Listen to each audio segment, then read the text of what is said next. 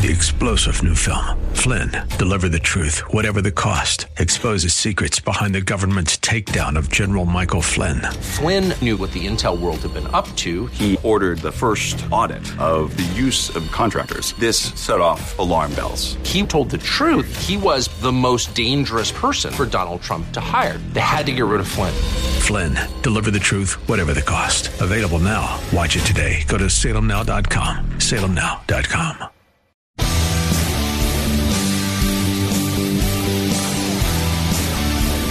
looking for truth from God's Word that you can understand and apply to your life? You'll find it today on Make It Clear with Dr. Stan Ponz. Listen now as Stan makes it clear.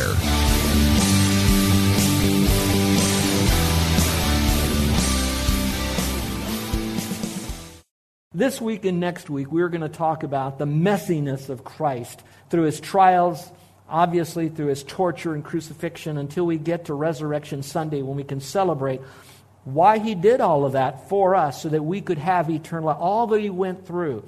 So while it is important that he died on the cross and he rose again, that is the epicenter of our faith we have to know that he gave himself on the cross, but he gave himself before the cross. In fact, we were in the mind of God before we were born. He knew we would fall. He already had the plan of salvation designed, and he launched it there in the garden.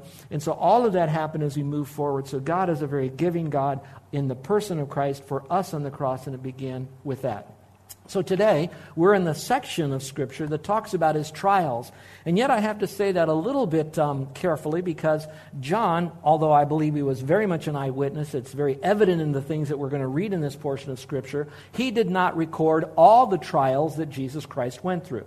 Now, when I use the word formal trials, I would like to put the word trials in quotation marks because while they might be looked upon as formal, they still weren't all legal trials that he did. Now, there's different ways to approach the trials. One set of trial would be referred to as the religious trial, and the other side would be the civil trial. We could say a little bit more carefully, and that would be the Jewish trial, and the other would be maybe the, the Roman leadership trial that went on. Some people would say, well, there was only those two, but underneath are different phases of it. And that would be true because they all fit underneath different umbrellas. If you look at the one that came from the Roman perspective, you're going to find that it began with Pilate, then he handed him over to Herod, and then it went back to Pilate, so there was different trials that would happen there. When it was the religious trial, it began with um, Annas, who was referred to as the high priest. He was the high priest. We learned last week that he was the machine maker of the high priest, then, that religious machinery that went on. But technically, it was Caiaphas who was the high priest at that time, that year, as it says. So Jesus went from Annas and then he went to Caiaphas and the Sanhedrin. And then the next morning, to validate all that went on, he went back to the Jewish leadership again. And that trial started and ended very quickly. And so there was like two major sections, three phases of it, and that would be the trial. Now, when you hear all of that, there's different ways the different groups will per- perceive Christ going through all of this. One group perceives Christ this way that he was a Jewish sage that really had a lot of wonderful, pithy statements, often quoting from their Jewish writings. And he was highly moralistic as he would teach. But unfortunately, at the end, people didn't like what he had to say, they didn't like him.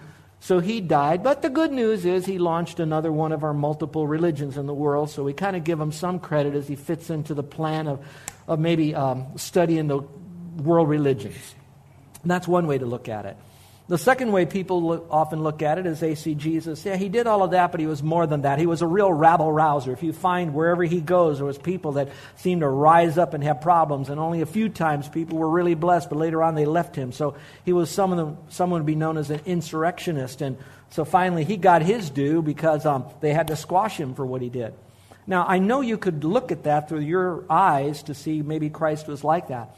But if you look at Christ through the eyes of Scripture, and through the ministry of the Holy Spirit for those of us who know Christ as Savior, you will really see more of Christ, of really who He was. We'll learn next week and the week following that really the Jews couldn't crucify him, couldn't kill him, couldn't do the death deal, so passed him on over to the Romans. And the Romans could, but at the very end, they didn't. He didn't die because a spear was put in his side like other people that hung on the cross that died. We know that Jesus himself said, No man takes my life. I lay it down, I take it myself. And so he truly willed himself to death. He was commander of all that he was doing for the very purpose in mind to bring glory to him from eternity past to eternity future. So he was in control of everything. And so that's another reason we want to look at Christ. Now, oddly enough, in the midst of all this mess we're going to look at, there's looking at Christ in his wonderful majesty, because there is majesty in this mess. Now, we talked about that imu pit for just a moment, and I don't want to beat that illustration, but in the midst of all that smoke and burnt wood and all that grime and grease, there still was meat there. And when we're in the kitchen and we have all this stuff going on, out of all of that mess, we brought food and we were able to enjoy it, but it was all there anyway. So, in the midst of all this mess, I want you to know that Jesus Christ was still Lord of Lords and King of Kings as he was then doing his saviorhood responsibility, job, privilege, desire, gift to you and me. So there is still great value in what he did. And I don't want you to see him as some whipped puppy that didn't make it. I want you to see him as Almighty God who was still in his majesty at that wonderful time. Now, this whole time in Christ's life really accentuates even more what I like to refer to as contrasts. Now, if you want to do it in a very simple term, you have the contrast of who Jesus is and the contrast of who we are. Uh, that's true. There's a difference between the two. And that might satisfy some of the youngest of children. But I really believe there's a whole lot more than that. What you're really seeing is the greatness and the majesty of Almighty God, the very perfection of Christ, and then you look upon man as his very worst, the despicable, depraved, wicked man. And you see that contrast as this is going on. So, in the midst of our teaching this week and next week, and then we celebrate his resurrection the following week, I want you to see it is that. A writer by the name of John MacArthur has a paragraph out that I wanted to read to you to kind of help you capture again that while I'm going through some of the trials with you today, you will pick up a little bit more and see the. Um, the behind the scenes inner tension that was going on. In a paragraph, it goes like this He writes, The trials of the Lord Jesus Christ are history's most egregious miscarriage of justice. In them, the friend of sinners, which would be Jesus, faced the hatred of sinners. The judge of all the earth was arraigned before petty human judges. The exalted Lord of glory was humiliated by being mocked, spit on, and beaten. The holy and righteous one was treated as a vile sinner. The one who is truth was impugned by evil liars. Now, even that is nothing more than a little seed that can grow into a huge contrast between the two. And so, yes, we are on the side of the contrast of the vile sinner. And yes, we desperately need the Savior. And so, as we look at who Christ is, we look at not just some wonderful, pithy Jewish sage or someone who is going to be some great ruler someday, but against the King of Kings, the Lord of Lords, who is our own personal, forever Savior by what He's done. So let's go back to the passage now and remind us again where we are and where we've been. We spent a lot of time where Jesus was teaching his 11 disciples because one had run off already, Judas, and then he prayed for them in John 17, and now he is leaving that location and he's heading over now towards Jerusalem. And when he does, he's going to the Garden of Gethsemane, which means olive press. And we talked about that last week. I encourage you to get the, uh, the tape or the CD. Verse 1 says, When Jesus had spoken these words, and we could say, and prayed as well, because he did that, he went forth with the disciples over the ravine of the Kidron Valley, there where there was a great garden and that garden was Gethsemane, in which he entered with his disciples. Judas knew he would be there already because they often went to that place. It was a quiet place, it was a place that was away from distraction.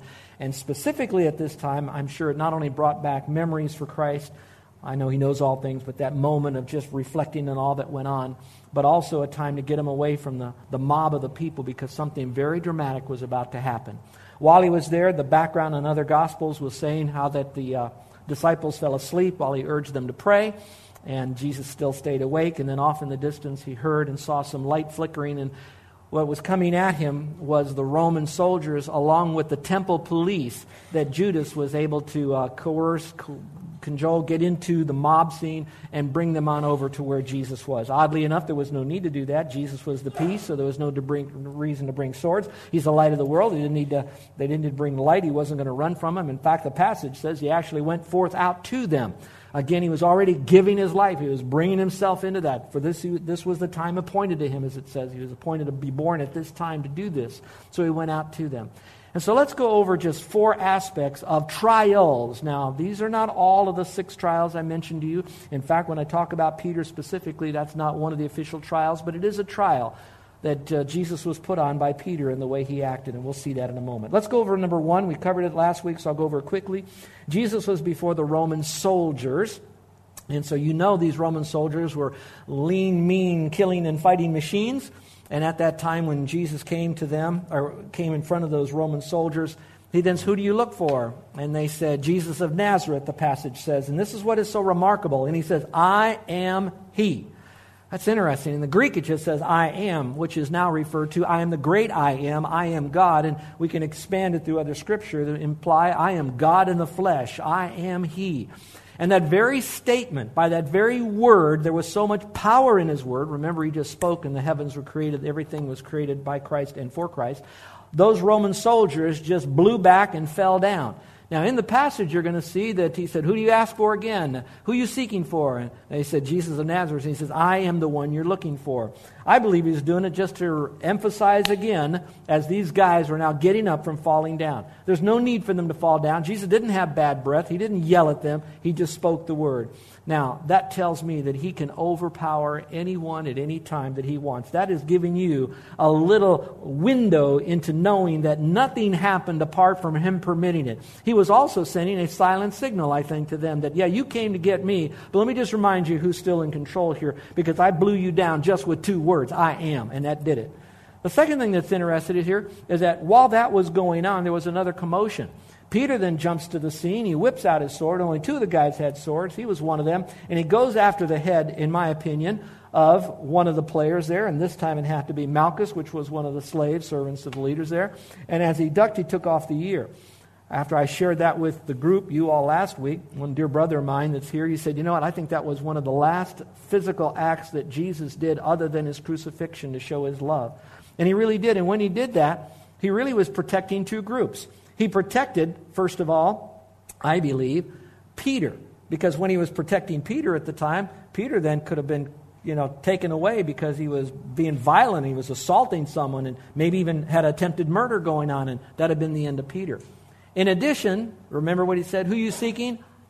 I'm seeking Jesus. Now. I am. Let these guys go. He was protecting them so they do not have to be brought into any type of trial, any kind of misjustice. He was protecting them. So as I look at Christ, again, I know what he did on the cross. We're going to have a wonderful beginning of that next Sunday and the following Sunday at the resurrection and all of that. But I want you to know, again, he had you and me in the persons of Peter and the other 10 guys there in mind. So I want you to know whatever you're going through, God either prescribes it or he permits it, but he is ultimately in control. Now, that in itself is an entire sermon. I, I don't mean why God loves evil and allows evil and suffering in the world. That's a great study. I wish you could have been with us the last uh, three or four weeks in the uh, Sunday school class upstairs. But I do want to say this. Whatever evil and suffering that you might go through, the next question is, is how am I going to respond to that? And this gives us the opportunity to show to the world that we are cut after a different cloth. This allows the world to see that we are so different than what the world has to offer in when we go through suffering and pain. You know, when that happens our way, they're looking at us, and the greatest way we can do that is to respond. Now, watch this. The response that we can give is the, is, as Christians is the only response that is sustainable. Now, I know there are a lot of other do gooders that have sacrificed their life, jumped on this, did all that, suffered all this, and tried to make some good out of it. Just go to Amazon.com and read all the books and inspirational stories. There are tons of them out there. I get all of that. But at the end of all of that, very few, if any, probably none, give true and authentic glory to the Lord. We who are Christians, we have the ability to sustain when we're in suffering because of Christ. Because, first of all, when we trusted Christ as Savior, we become a partaker of His divine nature. Something miraculous, we can't always understand it or fully explain it. We become a new person in Christ. That doesn't mean we don't sin any longer, but it does mean we have now God in us, Christ in us, the Spirit in us, all the hope of glory. With him also comes the Holy Spirit. So we not only have his nature, but we have God, the Holy Spirit within us, and that's the empowerment part. Now, the beauty of all of that, we also have access to fruit of the Spirit, which is where I'm going with this. So, one of the greatest ways that we can show to the world when we go through a time of suffering is to look at the world, look at our suffering, and dig into Jesus and experience his fruit, beginning with when we are hated, we love. We have joy. We have peace. We have gentleness. And here's a word we don't use very often, and that would be long suffering. And that would be another word to say we have patience and perseverance that goes together for a long time while we suffer, and we still do it with that spirit of love, joy, peace, gentleness. And that only comes from the Lord, and that's our greatest way to show. Watch this that Jesus Christ empowers us, that Jesus Christ commands and he says, You can go this far and no farther. Think of Job. At the same time, you know that Jesus Christ will protect us to the level that He wants to protect us. And at the very end, no matter what happens to our outer life, our inner life still has eternal life, which then we get to go to heaven. Now, do I hear a witness on that, folks? Now, that's where we're looking at. This great Christ in the midst of this mess is doing all of this for us, still knowing that His head is pointed to a horrible crucifixion and then the cross. Well, then we looked at Jesus before the religious courts. We talked a little bit about that a moment ago, that he went before Annas, and Annas asked him a bunch of questions. It was completely out of order. He threw up his hands and realized that, you know what I need to do? I need to, we're going to take this thing now to Caiaphas. He's the one that can take this a step further. So Jesus then is carted off to Caiaphas, which now we get to the material for today. What I want to talk about today is Jesus before Peter.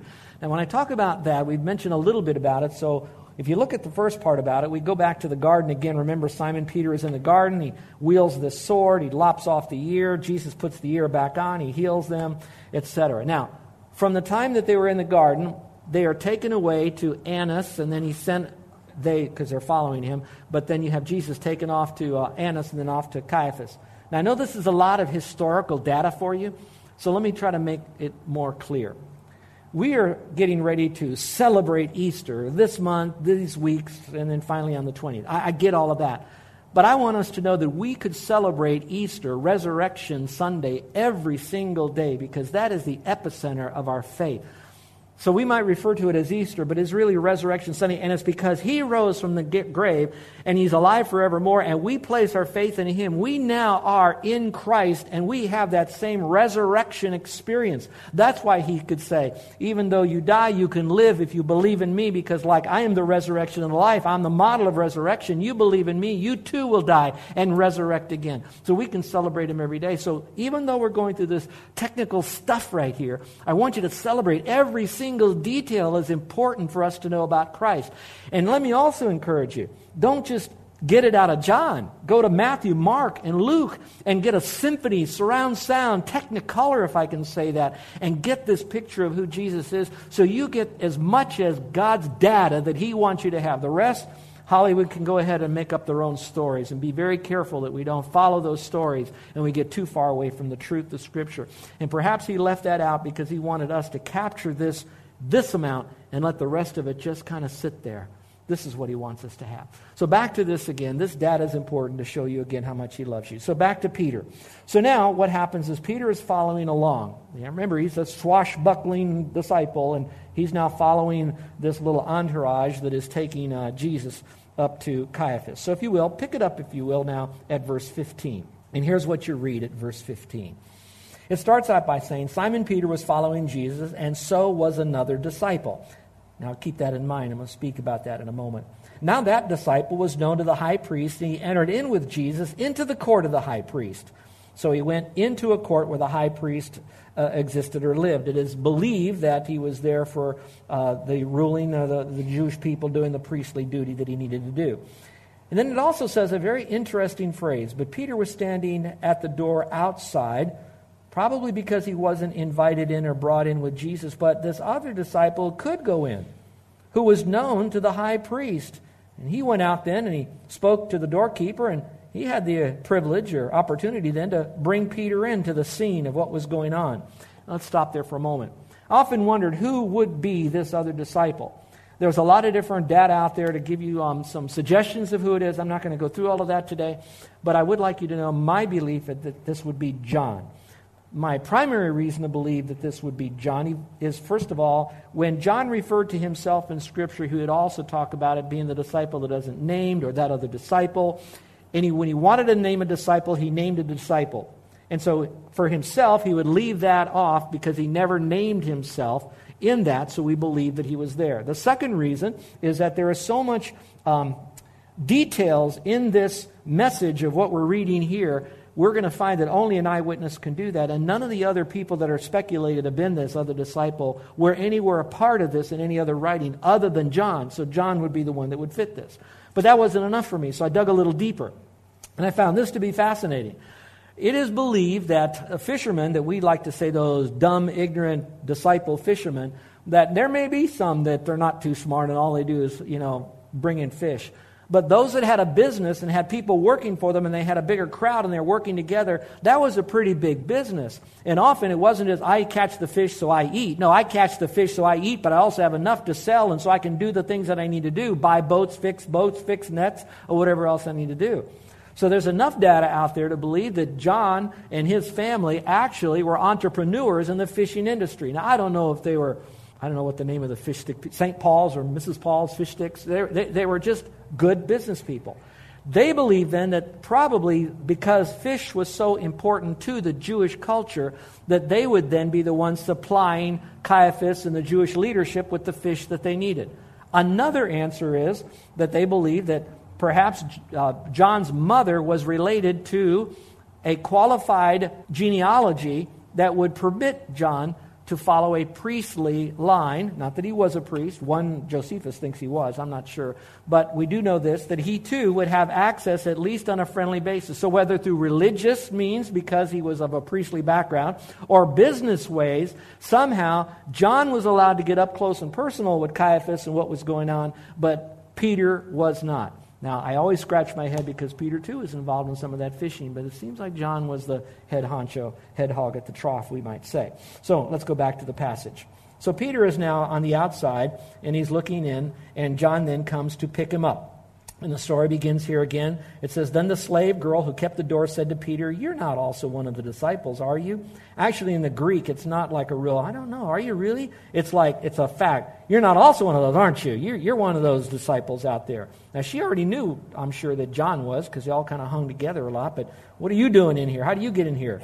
And notice what uh, Peter does three times in this passage. And if you want to have your pens ready, mark it. He said, I am not. Now the slaves and the other officers were standing there, having made charcoal fire. That tells me again it was at night, because it probably was warm enough during the day.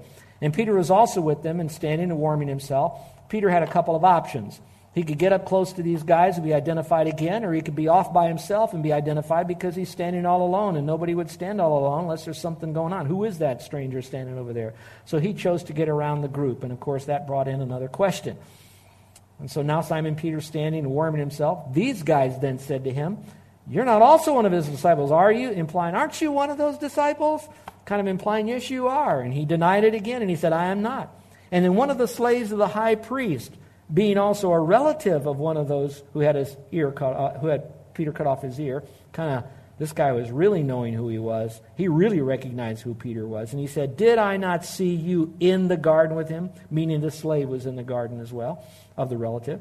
And he says, I wasn't. He denies it again, and immediately the rooster crowed. Now, if you will, let's, uh, let's unpack that a little bit from a personal level, if you don't mind. When I think of what Peter was doing, I know we want to beat up on Peter. I, I know we want to look at him and say, what a, what a denier he was. What a, what a coward he was. And, and there's some truth in that. Remember what I said? Swashbuckling, wielder of a sword over here. And then why all of a sudden he deteriorates to such a coward that not once, not twice, but three times publicly he denied. Not just by his actions, by his very own words, he's denying that he has anything to do with Christ. Now, what would bring him to that level? I got thinking that Peter's probably not a lot different than I am.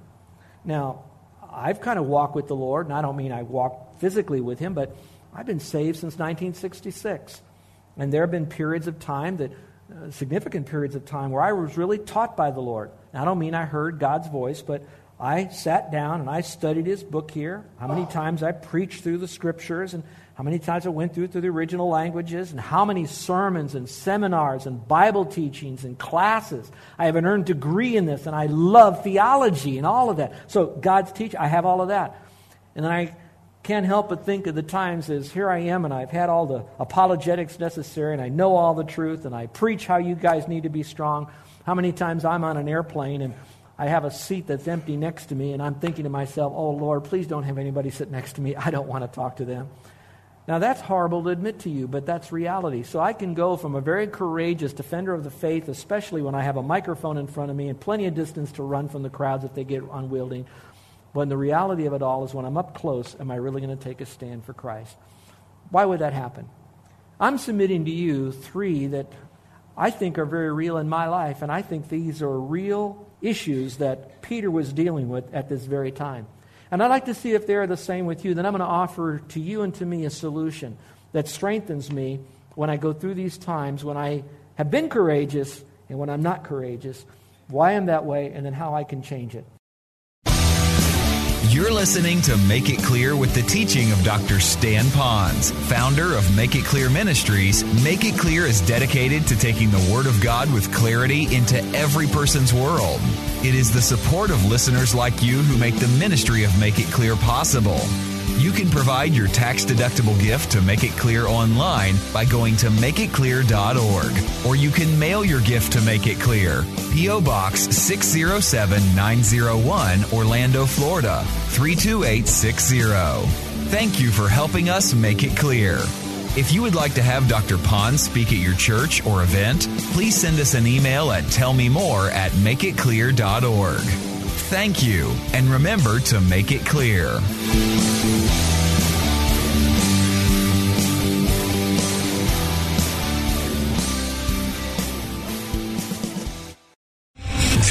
General Michael J. Flynn, head of the Pentagon Intelligence Agency, knew all the government's dirty secrets. He was one of the most respected generals in the military. Flynn knew what the intel world had been up to. He understood its funding. He ordered the first audit of the use of contractors. This set off alarm bells. The explosive new documentary, Flynn, Deliver the Truth, Whatever the Cost, uncovers the facts behind this scandal. Flynn told the truth. He was the most dangerous person for Donald Trump to hire. I find out the worst enemy that I'm going to face in my life is right here in America. They took my assessment and they wanted me to change it. And I was like, I'm not changing it. They had to get rid of Flynn.